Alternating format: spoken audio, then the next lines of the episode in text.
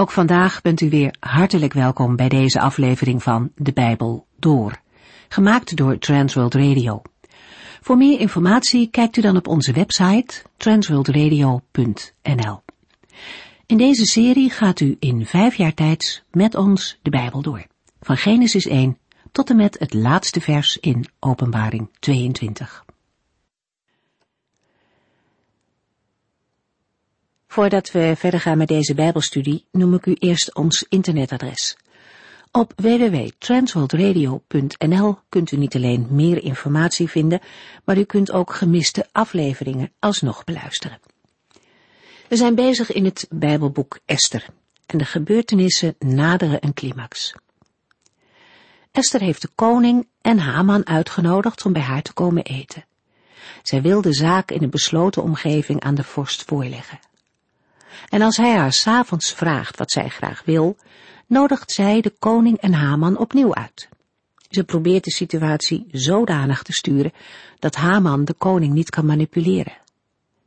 De koning heeft Esther toegezegd dat ze mag vragen wat zij maar wil. Tussen die twee maaltijden raken de gebeurtenissen in een stroomversnelling. Allerlei toevalligheden komen bij elkaar en laten zien hoe perfect Gods timing is. Zonder dat zijn naam genoemd wordt, is het voor de lezer duidelijk dat de Heere God de gebeurtenissen stuurt. Als de koning niet kan slapen, dan laat hij zich voorlezen uit de boeken waarin de gebeurtenissen uit zijn rijk beschreven staan. En toevallig hoort hij het verhaal van Mordechai, die ooit een samenzwering tegen zijn leven heeft voorkomen. De koning besluit Mordechai daarvoor alsnog te belonen, omdat dat toen niet was gebeurd. Ondertussen treft Haman voorbereidingen om Mordechai te doden. Zijn woede tegen deze man is zo groot dat hij niet nog een jaar wil wachten om hem te doden. Het feit dat Mordechai Haman niet wil eren, bederft alles voor Haman. Thuis schept hij erover op hoe belangrijk hij is en kan hij ook zijn boosheid over Mordechai niet verhullen. Zijn vrouw en vrienden adviseren hem om Mordechai zo snel mogelijk aan een galg te hangen, want dan heeft Haman weer plezier en kan hij weer genieten van de maaltijden bij de koningin. Haman stemt meteen in en regelt het. Hij lijkt zo groot en verheven in het Perzische Rijk en hij is enorm met zichzelf ingenomen. Maar wat is hij eigenlijk diep gezakt door een ander mens zo te haten? Het oude gezegde, de mens wikt, maar God beschikt, is ook hier van toepassing. Als Haman al vroeg in de voorhof van de koning is om zijn zaken te regelen, wordt hij geroepen. We lezen in Esther 6 wat er van de plannen van deze hoogmoedige man terechtkomt. In de vorige uitzending hebben we gelezen dat koning Ahasveros de nacht na het diner van Esther niet in slaap kon komen. Daarom besloot hij zich wat te laten voorlezen uit de kronieken of jaarboeken met de geschiedenis van zijn koninkrijk. Op een gegeven moment hoorde hij de passage waarin stond dat Mordechai een samenzwering had ontmaskerd van twee poortwachters van het paleis, die de koning wilden vermoorden. Naar aanleiding van de gelezen gebeurtenis vraagt de koning aan zijn dienaren, wat voor beloning hebben we Mordechai hiervoor gegeven? Het antwoord van de dienaar is, hij heeft nooit iets gekregen. Een nalatigheid die de koning direct wil corrigeren en goedmaken. Hij roept om een adviseur en vraagt hem, wat kan ik doen voor iemand aan wie ik graag eer wil bewijzen? Opvallend is dat deze adviseur uitgerekend Haman blijkt te zijn. Hij was vroeg opgestaan en naar het paleis gegaan om de koning te vragen of hij Mordechai mocht ophangen aan de pas gebouwde galg bij zijn huis. Net als hij de buitenste voorhof is ingelopen, laat de koning hem roepen en stelt hem de eerder genoemde vraag. We zijn getuigen van een ironische tegenstelling bij de ontmoeting van koning Ahasveros en zijn eerste minister Haman. Terwijl de haatdragende Haman Mordechai's dood komt regelen, bedenkt de slapeloze koning een manier om de trouwe dienst van Mordechai eervol te belonen. Alleen, beide mannen weten dat niet van elkaar. Daarbij komt ook nog dat Haman bij de vraag van de koning denkt Aan wie anders zou de koning eer willen bewijzen dan aan mij? Esther 6, vers 7 tot en met 9. Daarom antwoordde Haman, laat een koninklijk gewaad halen dat u zelf hebt gedragen. Laat ook een paard halen waarop alleen u rijdt en dat op zijn hoofd de koninklijke rozet draagt. Laat een van uw aanzienlijkste hofleden die man helpen dat gewaad aan te trekken. Daarna moet hij hem op uw paard door de stad leiden en voor hem uitroepen, dit doet de koning met de man aan wie hij eer wil bewijzen. Een komische en tegelijkertijd een diep tragische situatie, omdat wij de afloop weten, maar Haman weet dat niet. In zijn antwoord aan de koning komt de ware aard van Haman boven. Het wordt duidelijk wat er in zijn hart leeft. Nu blijkt hoe gretig Haman is om koninklijke eer en erkenning te krijgen. Hierdoor gedreven beschrijft hij het koninklijke eerbetoon dat hij graag zelf zou willen ontvangen. Bezit en macht heeft hij al, maar publieke erkenning en koninklijke verering nog niet. Met kinderlijk verlangen somt hij een scala aan mogelijkheden op iemand eer te bewijzen. Er moet een koninklijk gewaad komen wat door de koning is gedragen, en een paard waarop de koning heeft gereden, en dat bovendien is getooid met de koninklijke rozet. Esther 6 vers 10 Prachtig, zei de koning tegen Haman, haal snel de kleren en het paard. Doe wat u hebt gezegd bij de Jood Mordechai. Hij bevindt zich bij de paleispoort. Doe precies wat u hebt voorgesteld. De koning bedenkt zich geen moment, want Haman komt als geroepen, en als eerste minister voldoet hij aan de door hem zelf beschreven kwalificaties. Onmiddellijk geeft de koning Haman opdracht met spoed het door hem beschreven gewaad en paard te halen. Dan pas zegt hij dat de te ere man de Jood Mordechai is. Hij bevindt zich bij de paleispoort. De koning kende Mordechai al, of gebruikt informatie uit de voorgelezen kroniek, waardoor hij de plaats weet waar Mordechai verblijft. Luisteraar, u kunt zich voorstellen dat Haman bij het horen van de naam van Mordechai wel door de grond wilde zakken. Er was voor Haman niets akeliger en onterender dan Mordechai, de man die hij zo haatte, de koninklijke gewaden aan te moeten trekken, hem op het paard van de koning te helpen en hem dan door de straten van de stad Susa te leiden. Daarbij moest hij dan ook nog roepen, zo doet de koning met de man aan wie hij eer wil bewijzen. Maar Haman moet wel, het is een opdracht van de koning, hij kan er niet meer onderuit. Esther 6 vers 11 Toen haalde Haman de kleren en trok deze bij Mordechai aan. Hij hielp hem op het paard van de koning en leidde hem door de straten van de stad. Zo doet de koning met de man aan wie hij eer wil bewijzen, riep hij steeds. In het slot van vers 10 wordt benadrukt dat het hele eerbetoon voor Mordechai precies volgens de beschrijving van Haman moet verlopen. Brengt Veros het Jood zijn van Mordechai helemaal niet in verband met het door hem goedgekeurde bevel om alle Joden uit te roeien? Zeker, Haman had gesproken over een bepaald volk, zonder expliciet de Joden te noemen. Maar heeft Veros zich daarna niet de moeite getroost na te gaan welk volk hij liet uitmoorden? In Esther 3 vers 13 en 14 wordt de naam van het volk in het schriftelijke bevel duidelijk genoemd. Of de koning en zijn dienaren weet hebben van het conflict tussen Haman en Mordechai valt niet te zeggen. Evenmin is duidelijk hoeveel mensen inmiddels weten van de Joodse identiteit van Mordechai. Als zij het weten, dan is ook bekend dat Mordechai onder het vonnis van het anti-Joodse bevel valt. Haman had Mordechai aan een galg willen hangen. Nu moet hij hem eer bewijzen. De vernedering voor Haman is onuitsprekelijk diep. Esther 6, vers 12 tot en met 14. Na afloop van dit eerbetoon ging Mordechai terug naar de paleispoort. Maar Haman haastte zich diep vernederd naar huis. Hij vertelde zijn vrouw en vrienden wat hem was overkomen.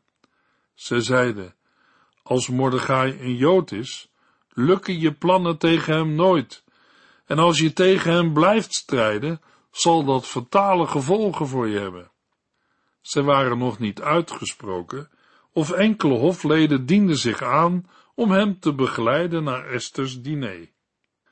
De schrijver van het Bijbelboek Esther vertelt niets over de gevoelens of reactie van Mordechai. Een korte vermelding maakt duidelijk dat de geëerde terugkeert naar zijn werk aan het hof. Het staat in scherp contrast met Hamans terugkeer naar huis. Haman haastte zich diep vernederd naar huis. De man die de Joden in rouw en ellende heeft gestort, gaat nu zelf onder in diepe rouw over zijn vergane glorie. Thuis gekomen vertelt hij vrouw en vrienden wat hem is overkomen, maar van hen valt geen troost of steun te verwachten. Zij zeiden, als Mordechai een Jood is, lukken je plannen tegen hem nooit. En als je tegen hem blijft strijden, zal dat fatale gevolgen voor je hebben. Het gesprek wordt onderbroken door de komst van een aantal dienaren uit het paleis. Ze hebben haast en nemen Haman mee naar het diner met Esther en de koning. Haman is niet vrolijk en ook niet trots.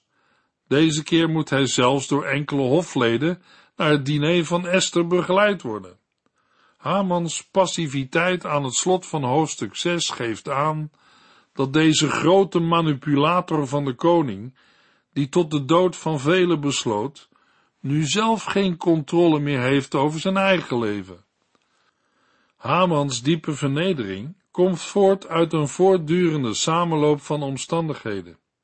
De machtige Haman staat machteloos tegenover een reeks van toevalligheden, die begonnen bij één nacht waarop de koning, toevallig, niet in slaap kon komen.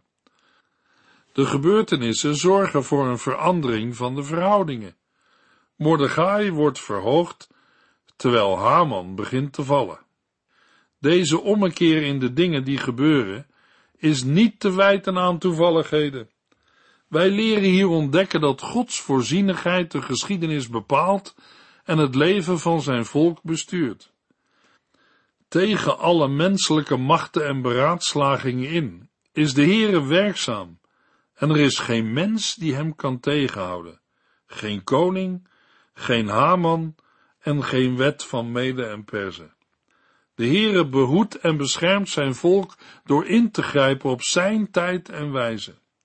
Zelfs door ogenschijnlijk onbelangrijke kleine gebeurtenissen komt de Heere tot zijn doel. In Esther 6 zien we ook de gevolgen van grootheidswaanzin. Wie daaraan leidt is blind en dwaas en komt ten val. Daardoor wordt Haman in zijn eigen woorden gevangen en werkt hij mee aan zijn eigen ondergang.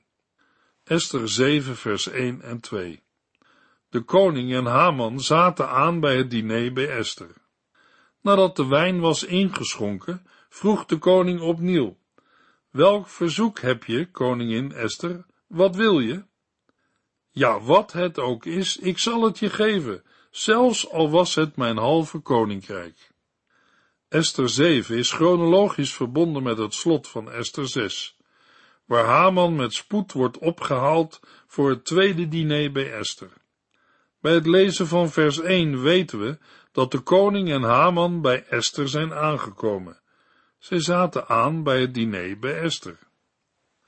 Net als bij het eerste diner vraagt Ahasveros, nadat de wijn is ingeschonken, welk verzoek koningin Esther heeft. Bij deze tweede gelegenheid herhaalt de koning voor de derde maal zijn eerder gestelde vraag met dezelfde royale belofte. Opvallend verschil hierbij is dat Ahasveros haar nu aanspreekt als koningin Esther.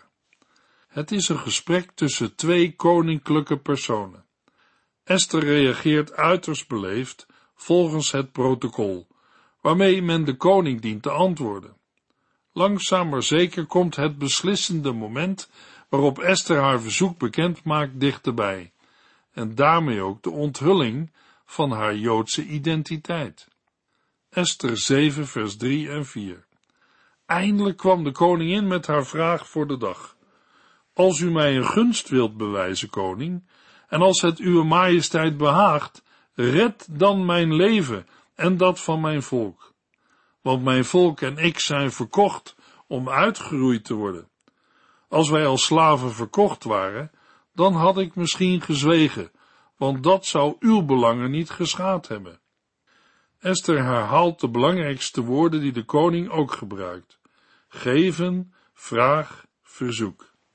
Esther moet met veel tact en wijsheid haar woorden kiezen, omdat zij Haman wil aanklagen zonder daarbij de koning te beschuldigen, hoewel hij bewust heeft ingestemd met Hamans verzoek om de Joden uit te roeien. Als het fout loopt, haalt zij de woede van de koning op haar hals, omdat ze een van zijn adviseurs aanvalt. In haar antwoord geeft Esther aan dat zij en haar volk één zijn. Red dan mijn leven en dat van mijn volk. Daarna gaat Esther verder en zegt, want mijn volk en ik zijn verkocht om uitgeroeid te worden. Esther gebruikt dezelfde woorden als in het bevel van de koning. In Esther 3 vers 13. Door het gebruik van de passieve vorm wij zijn verkocht, voorkomt zij het noemen van de naam van Haman, die hen voor 360.000 kilo zilver had verkocht. Zo blijft ook de medeplichtigheid van de koning onvermeld. Esther gaat verder met te stellen dat zij, in het geval dat zij en haar volk als slaven waren verkocht, gezwegen zou hebben, want dat zou uw belangen niet geschaad hebben. Daarmee probeert zij de gunst van Ahasveros te winnen. Esther 7 vers 5 Waar heb je het over? vroeg de koning verbaasd. Wie durft het in zijn hoofd te halen jou iets aan te doen? Esther heeft de verontwaardiging van Ahasveros opgewekt. Daardoor komt er ruimte om hemzelf naar de schuldige te laten vragen, om deze daarna aan te kunnen wijzen. Een vergelijkbare benadering vinden we in 2 Samuel 12, waar de profeet Nathan koning David een geschiedenis vertelt, waarop hij woedend reageert met de woorden: Iemand die zoiets doet, moet ter dood worden gebracht. Waarna de profeet Nathan antwoordt: U bent die rijke man. Aosferos is hevig verontwaardigd. Hij kon zich niet voorstellen dat zoiets in zijn rijk zou kunnen gebeuren. Hij vraagt, wie durft het in zijn hoofd te halen jou iets aan te doen? In de Hebreeuwse grondtekst vraagt de koning woedend, wie en waar is hij? Esther 7 vers 6 Daar zit die schurk, antwoordde Esther. Haman is de vijand die ons bedreigt. Haman werd bleek van angst toen hij hun gezichten zag. Het is verbazingwekkend dat Aosferos het genoemde doodsbevel voor alle Joden niet in verband brengt met Haman. En is de koning door Esters onthulling nu nog niet tot de ontdekking gekomen dat zij van Joodse afkomst is? Aan het hof moet een aantal mensen de identiteit van Esther wel hebben gekend, sinds hun bemiddeling tussen Mordechai en haar. Maar Aosferos blijkt op dit moment nog niet te weten wat Esther's relatie tot Mordechai is, terwijl hij hem wel als Jood kent. Uit veel dingen blijkt de onbekendheid van de koning met wat er aan het hof en daarbuiten gebeurt. Aosferos weet nu wie het is, maar Haman schrikt hevig en wordt bleek van angst. Hij doorziet wat Esther's aanklacht inhoudt. Hij heeft de koningin en haar volk bedreigd en dat is ook een aanval op de eer van Ahasveros. Haman heeft geen woorden meer. Toen hij van de Joodse afkomst van Esther hoorde, was hij sprakeloos. Esther 7 vers 7 Woedend sprong de koning van tafel op en liep de tuin in. Haman bleef achter om de koningin te smeken zijn leven te redden, want hij wist dat hij ten dode was opgeschreven. We lezen niet waarom de koning weggaat, maar we kunnen veronderstellen dat Aosferos wordt gedreven door machteloze woede, nu hij is overrompeld door een probleem waarmee hij niet weet om te gaan en waarvoor hij, zonder adviseur, geen snelle oplossing heeft. Hij zit met een moeilijke situatie en wordt gedwongen een keuze te maken tussen Esther's vraag en Hamans wet van Mede en Perze, die niet te herroepen is.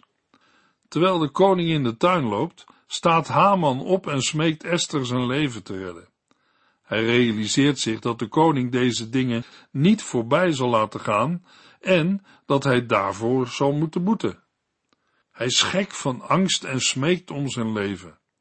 Esther 7 vers 8 Hij viel neer op het rustbed waarop koningin Esther lag. Juist op het moment waarop de koning uit de paleistuin terugkwam.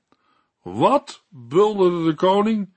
Durf je ook nog de koningin in mijn paleis onder mijn ogen aan te randen? Nadat de koning de beschuldiging had uitgesproken, bedekte men Hamans gezicht. De trotse Haman, die niet kon verdragen dat de Jood Mordechai niet voor hem boog, valt nu smekend neer voor een Joodse vrouw. Maar hij weet toch dat het haremprotocol elke man verbiedt in de nabijheid van de koningin te komen. Het haremprotocol bepaalde dat geen enkele man met een vrouw uit de harem alleen mocht zijn.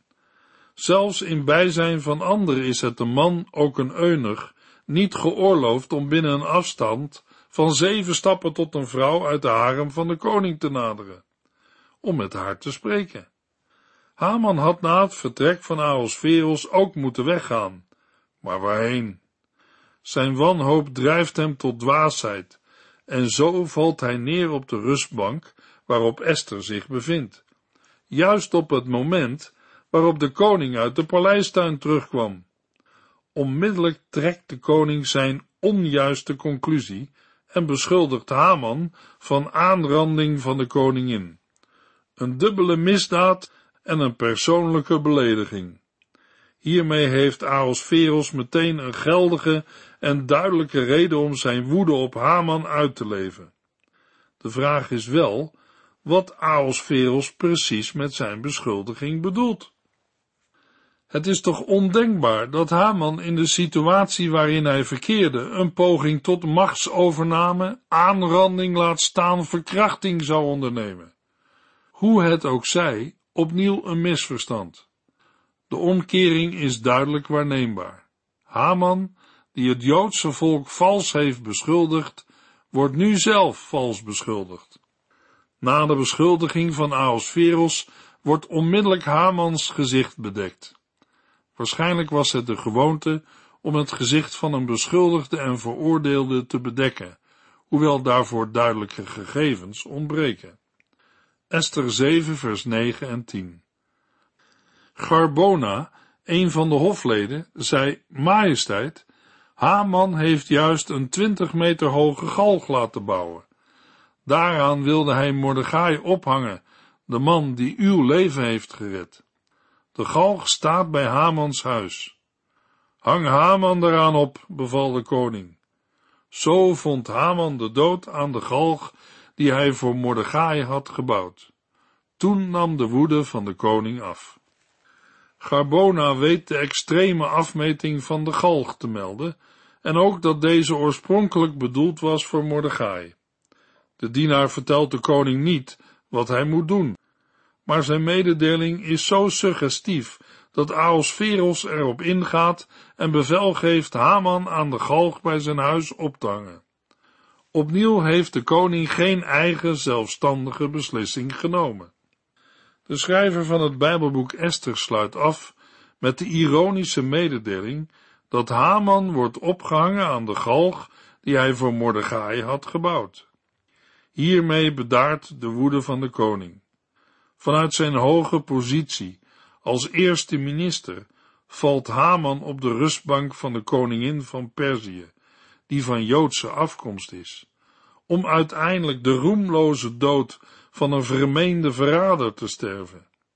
Hamans geschiedenis laat de grote waarheid zien die overal in Gods woord is te vinden. Maak uzelf niets wijs. God laat niet met zich spotten.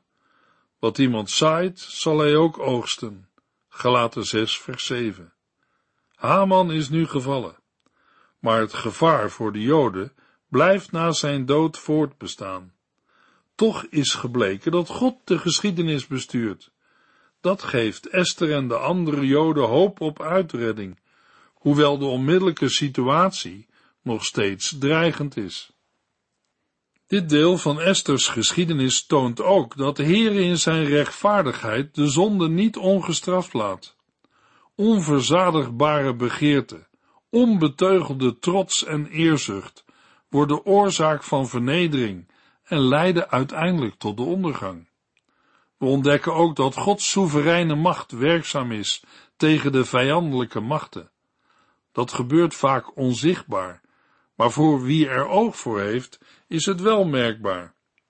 Aan de beschermende leiding van de Almachtige God mag een mens zich te midden van alle nood hoopvol toevertrouwen. Psalm 37, vers 3. Hoewel Gods naam in het Bijbelboek Esther niet wordt genoemd, loopt zijn voorzienigheid als een rode draad door de hele geschiedenis. Op beslissende momenten grijpt de Heere in en brengt hij een onverwachte omkering teweeg. Daarom verwachten de Joden in hun nood het ook van de Heere en vasten zij drie dagen. Ze zijn ervan overtuigd dat de Heere regeert en alle dingen bestuurt. De Heere leidt de geschiedenis naar een bepaald doel en Hij heeft het hele wereldgebeuren in zijn hand. Mensen hebben hierbij wel een eigen verantwoordelijkheid. Gebed, vasten, zoeken naar een geschikte gelegenheid, soms het wagen van eigen leven. Die verantwoordelijkheid wordt door Gods handelen niet opgegeven. Gods volk verkeert soms in een periode van vrijheid en voorspoed, soms ook in een moeilijke tijd van overheersing door anderen, maar de Heere regeert. Hij gaat door met zijn werk en zijn heilsgeschiedenis. Hij wil in het leven van elk mens de beslissende omkering tot stand brengen, die begint bij de ontmoeting met Hem. Luisteraar, als u in Hem gelooft, zal Hij uw redder zijn. In de volgende uitzending lezen we Esther 8, vers 1 tot en met 17. U heeft geluisterd naar De Bijbel Door, in het Nederlands vertaald en bewerkt door Transworld Radio. Een programma waarin we in vijf jaar tijd de hele Bijbel doorgaan. Als u wilt reageren op deze uitzending of u heeft vragen, dan kunt u contact met ons opnemen. Tijdens kantooruren kunt u bellen op 0342 47 8432 0342 47 8432. Ook kunt u een e-mail sturen naar de en natuurlijk kunt u ook via de post ons bereiken. TWR, postbus 371, postcode 3770, AJ in Barneveld. Dit programma werd gepresenteerd door Cor Weda en Ike André. Techniek was in handen van Odin van Voerkom. En wij allemaal bedanken u voor het luisteren. Graag tot de volgende keer.